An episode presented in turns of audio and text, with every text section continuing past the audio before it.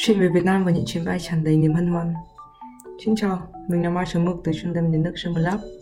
Một tuần của bạn sao rồi? Dạo này ở Đức lạnh khiếp, bạn bè mình cảm cúm suốt, may mà mình cũng còn khỏe khỏe trộm bia trộm bia.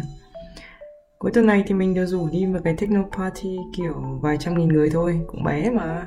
Nếu mà có gì hay thì mình sẽ kể cho bạn vào tuần sau nha. Tối nay thì mình sẽ tâm sự với bạn về chuyện về Việt Nam chơi Vì lâu lắm rồi mình cũng không được về nhà nên cũng hơi hơi nhớ một chút Chủ yếu là những thứ liên quan đến việc bay. Không phải là kiểu bay chỉ có lên mà không có xuống đâu Mà là bay kiểu hạ cánh an toàn cơ. Không biết bạn thì sao, chúng mình thì rất là thích ngồi máy bay. Hồi bé thì mình bị sai lòi mắt, lần nào bay cũng nôn lên nôn xuống.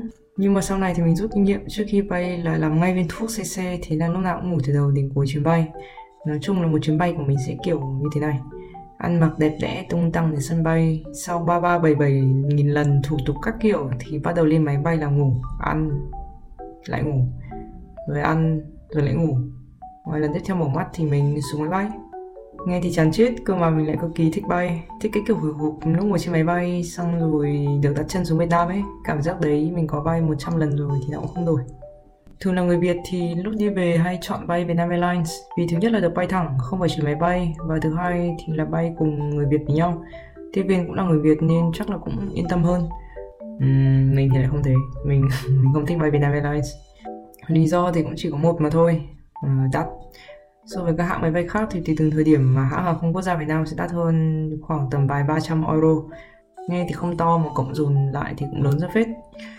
Thuận theo câu hỏi đầu tiên là tiền đâu thì mình thường hay chọn những hãng máy bay khác rẻ hơn, xịn có mà ít xịn thì cũng có. Thôi thì hôm nay mình sẽ ngồi kể lể với bạn những chuyến bay khá là vui vẻ của mình vậy. Mình đã từng bay với Turkish Airlines. Vé của hãng này thì tầm 600 oi plus minus.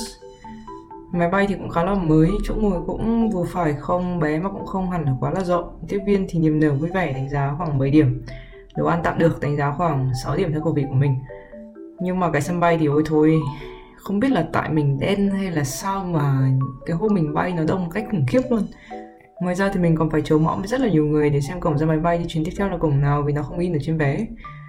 Nói chung là chấm khoảng 5 điểm. À sân bay thì cũng to rộng, nhưng mà chỗ hút thuốc thì phải lên tầng đi ra ngoài lạnh xuống vòi. Thế nên là mình cũng chỉ cho 5 điểm thôi. Thường thì bay Turkish Airlines bạn sẽ phải chờ khoảng 3 tiếng tại sân bay. Nói chung là so với tầm giá thì đây cũng là một lựa chọn không tồi nhé. Hãng tiếp theo là Emirates. Emirates thì không có gì để chê rồi. Thực sự là một trong những hãng máy bay mà mình rất rất rất thích. Tuy là giá thành không được rẻ rúng lắm, trên dưới 700 oi. Ờ, chỗ ngồi thì cũng khá là rộng, có nhiều phim để xem, đồ ăn thì ngon, tiếp viên thì xinh xắn lịch sự. Tuy nhiên là sân bay ở Dubai thì cũng không có gì là đặc biệt nên mình cũng không ấn tượng lắm. Tóm lại là máy bay với tiếp viên thì mình cho 10 điểm đồ ăn khoảng 8 điểm sân bay thì khoảng 7 điểm vì mình cũng không nhớ rõ sân bay nó bắt mũi trông như thế nào nhưng mà số 7 là số đẹp điểm trừ là có một số chuyến bay sẽ phải chờ khoảng 4 5 tiếng hoặc là thậm chí là 6 7 tiếng Qatar là lựa chọn của cực kỳ nhiều bạn sinh viên vì vé chỉ tầm khoảng 600 oi thôi, một con số tương đối là hợp lý. Tuy nhiên là hãng này thì mình thấy là khá căng thẳng chuyện hành lý sách tay 7 kg. Mình thì không bao giờ mang theo đồ nặng trên người, ừ, chắc là cũng chỉ cầm một cái túi sách có laptop ở trong ấy thôi. Và đặc biệt là nếu phải chuyển máy bay thì lúc nào mình cũng hạn chế mang theo nhiều đồ trên người nhất có thể.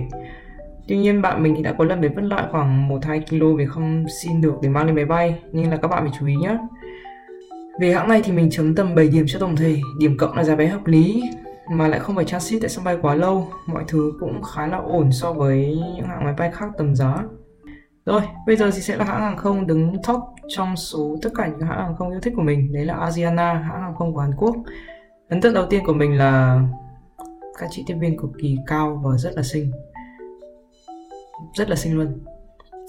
Đấy, view trên máy bay đã đẹp thì chắc chắn là chuyến bay sẽ rất là thành công rồi.